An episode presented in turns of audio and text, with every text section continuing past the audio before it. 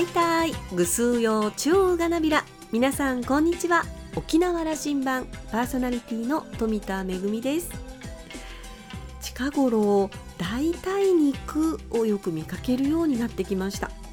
えー、大豆などの植物性の原料で作られた、まあ、あのお肉の食感に近づけた代替肉。あの私はハンバーガーとか肉団子代替肉のものをいただいたことがあるんですが食感なんかですね言われないと分かんないっていうぐらいお肉に近いものでした。ただあの今はえー、そぼろ状のものですとかそれから薄切りのお肉なんかが中心なんですがそのうちこうドーンとこう塊肉なんかも代替肉で出てくるのかもしれません。沖縄そばに乗っている三枚肉とか早期とかもそのうち代替肉で食べることができる日が近いかもしれませんね。さあ沖縄羅針盤今日も5時までお届けいたします。どうぞお付き合いください。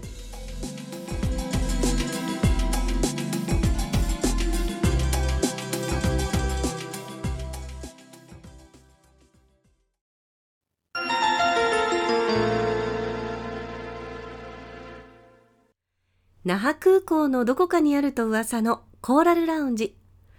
今週のコーラルラウンジは沖縄国際大学教授の前泊博森さんとラウンジ常連客で沖縄大学地域研究所特別研究員の島田克也さんのおしゃべりです。前泊さんは1960年生まれ宮古島市のご出身です。駒沢大学法学部を卒業後明治大学大学院を修了し1984年に琉球新報社に入社しました。社会部政経部編集委員論説委員長などを経て2011年に退職。同年から現職です。著書にはもっと知りたい本当の沖縄。沖縄と米軍基地。本当は憲法より大切な日米地位協定入門など多数。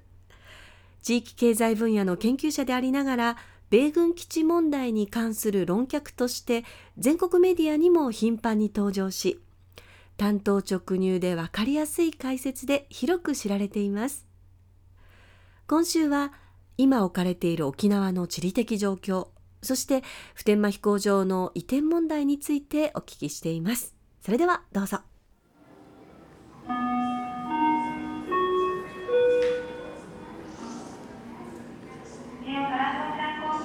令和の時代はどう生きるべき、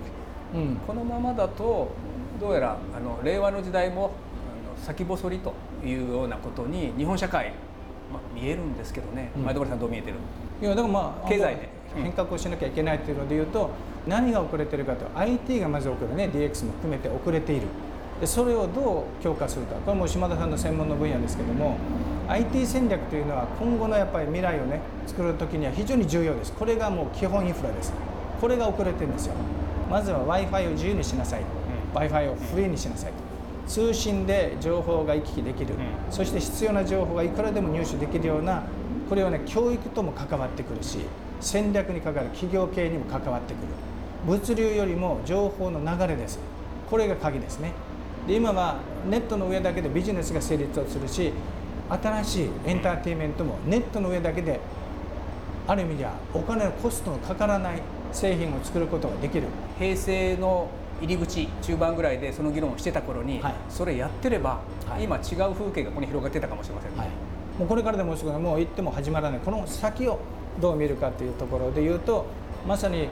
IT、ICT 戦略ですよね。我々あの時に IT って言ったのは IT はまさにインドと台湾が作ってると。インドと台湾の頭文字を取ってインフォメーションテクノロジーという名前つけてるけどって言いました。そんなこと言ったんですか、うん、今は ICT と言います、はい、インドチャイナ台湾です。ね。で今半導体が足りないということで日本のあの新しい車買いたくても2年待ちです。それから新しい電化製品も全部この半導体が不足しているということで動かなかったりしますね。まあ、こういうところでいうと ICT 戦略がやっぱり遅れている。日本が J が入ってくるかどうかですよ。そこに。N でもいいです。日本でもいいし。前泊さんだな ICT というのは Information Communi cation Technology Technology Communication なんですけども I はインド。数学に強いインド、はい、うん、C は China、はい、チャイナ、まあ、台湾、はい、台湾は半導体を作ってる台湾。チャイナが入ると、はい、確かに ICT と言い出したらまだ15年ぐらいだから入ってきた。C が入って時代と符合しますな。で今新しいおそらくあの GAFA の時代からですね GAFA が消えて中国を中心とした ICT 産業が一気に出てくる。コミュニケーションのツールをですね中国に依存するような。つまり基本インフラ基本ソフトが中国産になってくる可能性がある。そうなれば全ての支配を中国によって行われることが可能になる。その米中のせめぎ合いの中に今真っ只中でいるわけですけどもねどう見えるか。あのバイデン政権に代わってぱりアメリカのリーダーがそのゆったりとしただけども泰然としたリーダーが出てくるのかなと期待、まあ、したわけですよ。だけども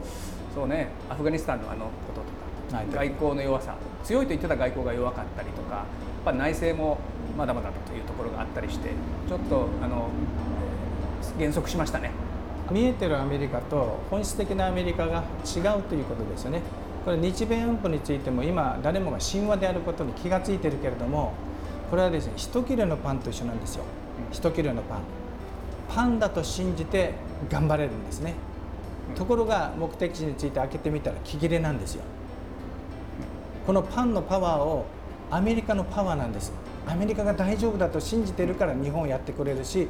旧西側諸国は NATO 諸国は頑張ってこれたんです。ところがアメリカが気切れだということに気が付いてしまったらどうするかという右往左往しているのが現状だと思いますねアメリカはそんなにパワーなかったんだよもともと。でもみんながパンだと信じてくれたから名手だと信じてくれたから頑張ってこれたんですよね。まそのことがバイデン政権によって明らかになったのは、まあ、トランプがああいう形の4年間を展開してえもう一回バイデンによっていやいや間違った発信してごめんねとこう世の中に言ったと。言ったけども開けてみると前戸原さんからすればやっぱりパンじゃなかった、うん、気切れです。でも見えないからそういう神話として誰もが信じたいものがありますよね。それを一番信じてるのは我が国ですよね。そうです。で軍事派遣があの世界をやっぱりちゃんと抑えてくれる。警察世界の警察がアメリカだと誰もが信じてきた。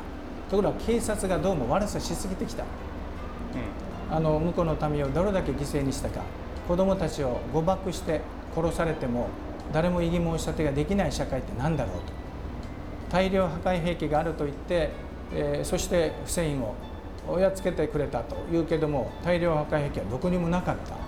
どういうことと。軍事というものの怖さっていうのを誰もが今回のアフガニスタン撤退でも分かったと思います。あんだけ犠牲にしたのにアメリカの若者も犠牲になりそして15万人とか20万人と言われる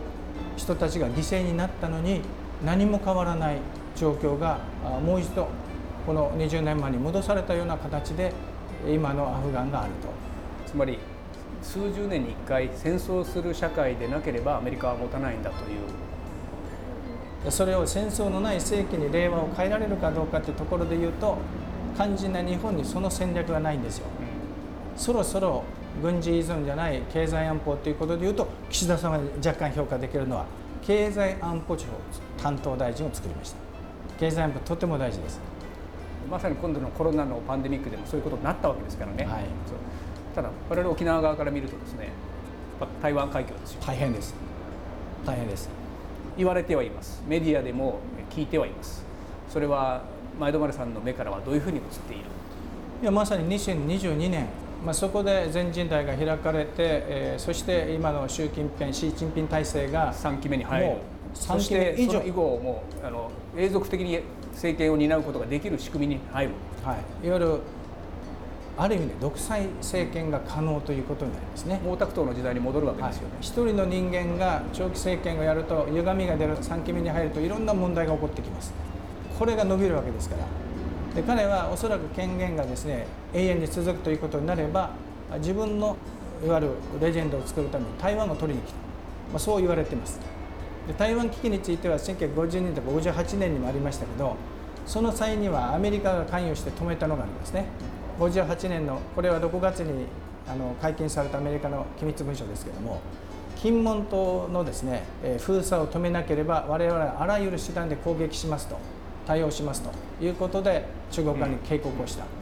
でそれはあらゆる手段の中にアイゼンハワー大統領も含めて実は核攻撃北京への核攻撃も自殺という、まあ、そういうことに対して今度は共産主義勢力のソ連がその場合には報復をしますと。で報復が来ることもアメリカは知っていたと。で攻撃イコールそれは台湾と沖縄が消えることになると。報復攻撃で。その場合にはやむを得ないという機密文書です。我々が知らないところで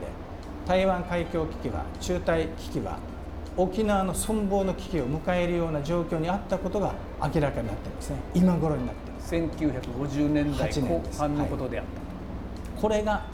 2022年に来るということであればどういう状況が起こるかということですね、うん、これは最悪を想定して動けというのがメディアの基本ですけども我々はやっぱりあの政治を取る側はですね最悪を想定してそれをどう回避するかというのを考えないといけない。今沖縄近海でですよ。こういう頻繁にやってるのがですねフランスやですねあるいはイギリスやですねドイツが全部今太平洋シフトを敷いてきてるんですね。でイギリスは空母を派遣してそしてドイツも駆逐艦やイージス艦含めて派遣してですね今太平洋へのでの戦争の準備をしているそして合同演習をしているそこに日本がもちろん入ってますこれまでヘリコプター搭載型護衛艦と言っていたのが実は空母に変わっています。あの60年前の台湾危機の時は中国とアメリカの軍事力で圧倒的に違いがあった。あと 100, 100対1ぐらい違いがありました、まあ、後ろにソ連がいるとはいえね。どうだった？だから叩き潰そうということが言えたわけですねアメリカはね。でもその時に犠牲になるのは沖縄です。残念ですけど。で今この台湾危機というのは一応我々みんな平和ボケしている可能性があるのでまあ言われてるけども起きないだろうというふうなことが大方の認識ですよ。はい。まあ、これはもう日本人の特徴ですけれども解決できない問題難しい問題はどうするかっていうとこれ起きてです。日本人の先送りをするんです。先送りをして先送りをしてくるんですね。でその次どうしてももうこれはもう耐えられない状況になった時に何をするかというとこの問題についてはなかったことにするんです。先送りをして解決できないものはなかったことにする。沖国大の研究室からは普天間基地というのはあのどんどん機能強化されているというふうにしか見えない。はい、もうやね。けども新聞では、まあ、あの返還が遅れてると遅いという話でしか伝わってないというのはここは相当乖離があるんだというふうに指摘しているというふうに聞こえますが、はい、記録をしてるんで言いますけどあと20年は絶対帰りません。でこれは司令これから20年後も帰りません、えー、我々は25年前に、えー、返すんだということを聞いたわけですよね、はい、これ橋本さんとモンデールの言葉としてね、あれから25年経っているんだけどもこれから20年経っても、えー、前止まり論ではこれこのまま。前止まり論じゃなくて客観的な あの積み上げをして、うん、政府発表ではそのために辺野古に代替施設を作ってこれを移すんだとこう言ってるわけでしょ、えー、過去の資料を見るとあの辺野古の新基地は1966年67年にすでに新基地計画が作られているんです。しかも今の建設計画ではるかに立派なものが作られています。その時には今の軟弱地盤を避けた設計がされています。ねアメリカの過去の設計図ぐらい見なさいと防衛局長に伝えました。彼らはそこは埋めてませんよ。なぜですかと。66年67年の調査でそこは使わないということで設計図を作っている理由をちゃんと読みなさいと。過去に学ばないからこういうあの余計なお金を使うような計画を作っちゃうし。ましてやアメリカが必要だったものを66年67年必要だったものを沖縄が返還されるから使えなくなるしベトナム戦争ももう終焉後ね迎えそうだということでいらないだろうということでアメリカの会計検査院からダメ出しされた計画です。こんな金どこにあるんだと。ところが普天間を代替案だということで出したらですね日本がタダで作ってくれるんですよ。66年67年の計画通りにということはアメリカの国防総省ペンタゴンはそれはさすがだなとラッキーだとこういうふうに思った可能性がある。いやラッキーじゃなくてやっぱりあの仕掛けた通りになるという、うん、これ我が大学の野添先生たちね山本先生が出したのはですね、うん、この普天間については実は嘉手納に統合しようという動きをアメリカ軍の計画には出てますそれで動いていたのに少女暴行事件が起こって普天間撤去の話が出たために本来アメリカが移転させる予定だったものをそれを機に乗じて辺野古案を出してきたというねアメリカのやっぱり外交力それから日本に対する対日政策のやっぱり賢さというのを随所に感じることができますね。思いやり予算によって本来負担しなくていいお金を負担させられてると日本は言いますけどアメリカは本来負担しなきゃいけないお金を日本に出してもらうことができたという勝利。それから自由に空を飛べる権利を今あの飛行機減ってますけどもカデナの近くに来るとこの水平線ギリギリに航空機が飛んできます、航空機が。なぜかというと水平線ギリギリっていうのはカデナが上を飛んでくるのでその下をくぐらされるんですよ。これは何百人も乗ってる飛行機がなぜ戦闘機の下をくぐらされるのと、安全確保するためにもアメリカが持っている管制権このラプコンを返還させろと日本側で取れと言って交渉させた結果この10年の間に返還が決まったんですよ。返還されたんです。そしてやっと上の安全な区域を取ってだから那覇空港を降りるときにあの低空飛行はなくなりましたよね。なくなってないんです。今も同じように入ってくるんです。なぜ？返還交渉の時にこともあろうか日本側が飲まされたのは管制権いわゆる交通整理をしている、ね、権限は返してやるよと。その代わり条件がたった一つ。運用はこれまで通り。で管制権を移したけれども那覇空港の管制塔の中に管制、えー、室の中にアメリカ軍がちゃんと入ってるんですよ。管理するために。これって何っていう、でその上アライバルエリアっていうのが作られてるんですよ。つまり沖縄の空は軍事訓練用にカデナラプコンが支配してるんです。こういう状況をしっかりと理解しておかないと低空飛行訓練に反対とか叫んでも管制権はアメリカが持ってるんですよ。まあ、そのことでいうと、うん、首都圏東京の周辺もアメリカがだいぶ持ってますからね、はい、横だからそれは大きな意味での日本とアメリカの関係をそう象徴するような話は何も変わってないわけですな、うん、首都圏を他国軍隊によって制空権を取られているというのは日本だけだとドイツやイタリアやベルギーの調査結果でも出ています。恥ずかしい状況ですね。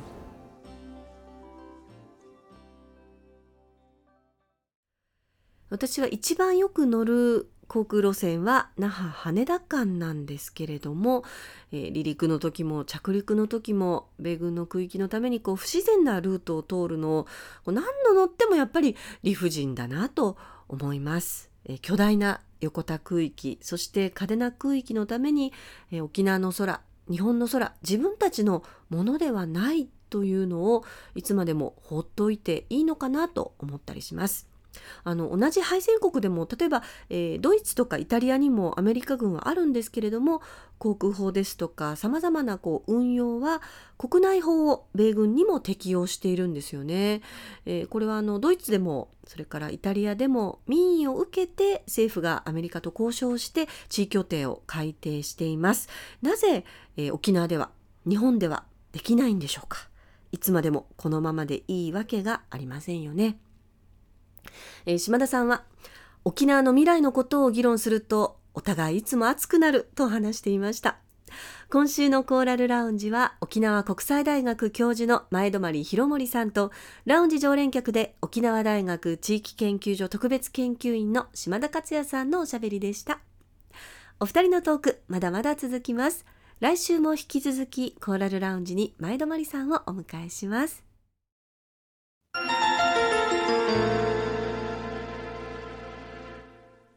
めぐみのあしゃぎだよりのコーナーです。今日は舞台公演のご案内です。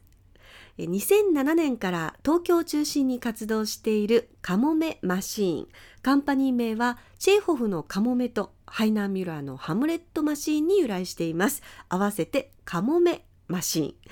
え個人的な体と社会との関わりにフォーカスを当てた作品を上演することを特徴としていまして、え気候や太極拳などの身体メソッドを応用しながらえ独自の体を模索しています。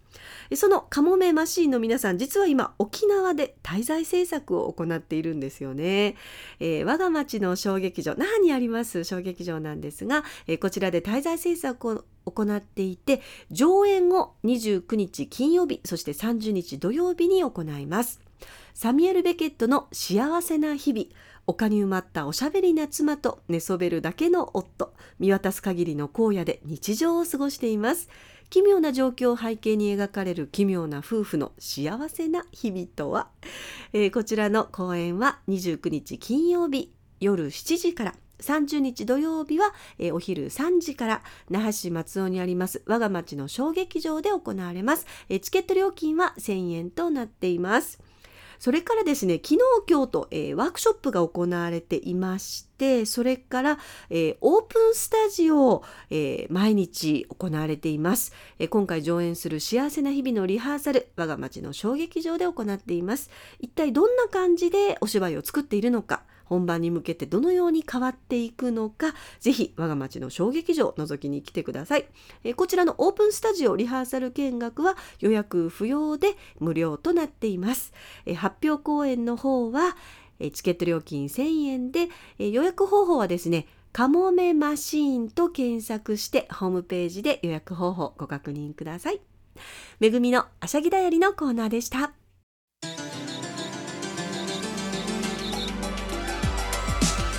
ラジオ沖縄ではラジコでの配信を行っています。スマートフォンやパソコンでのリアルタイム聴取のほか1週間の振り返り聴取も可能です。さらに沖縄羅針盤の過去の放送音源はポッドキャストでも配信しています。こちらはラジオ沖縄のホームページからアクセスしていつでもお楽しみいただけます。また沖縄羅針盤のホームページでは番組情報の発信のほか私富田恵とコーラルラウンジ常連客の島田克也さんのフェイスブックへもリンクしていますのでお時間のある時にぜひこちらもご覧ください。沖縄羅針盤今週も最後までお付き合いいただきまして一平二平デービル。そろそろお別れのお時間です。パーソナリティは富田恵でした。それではまた来週。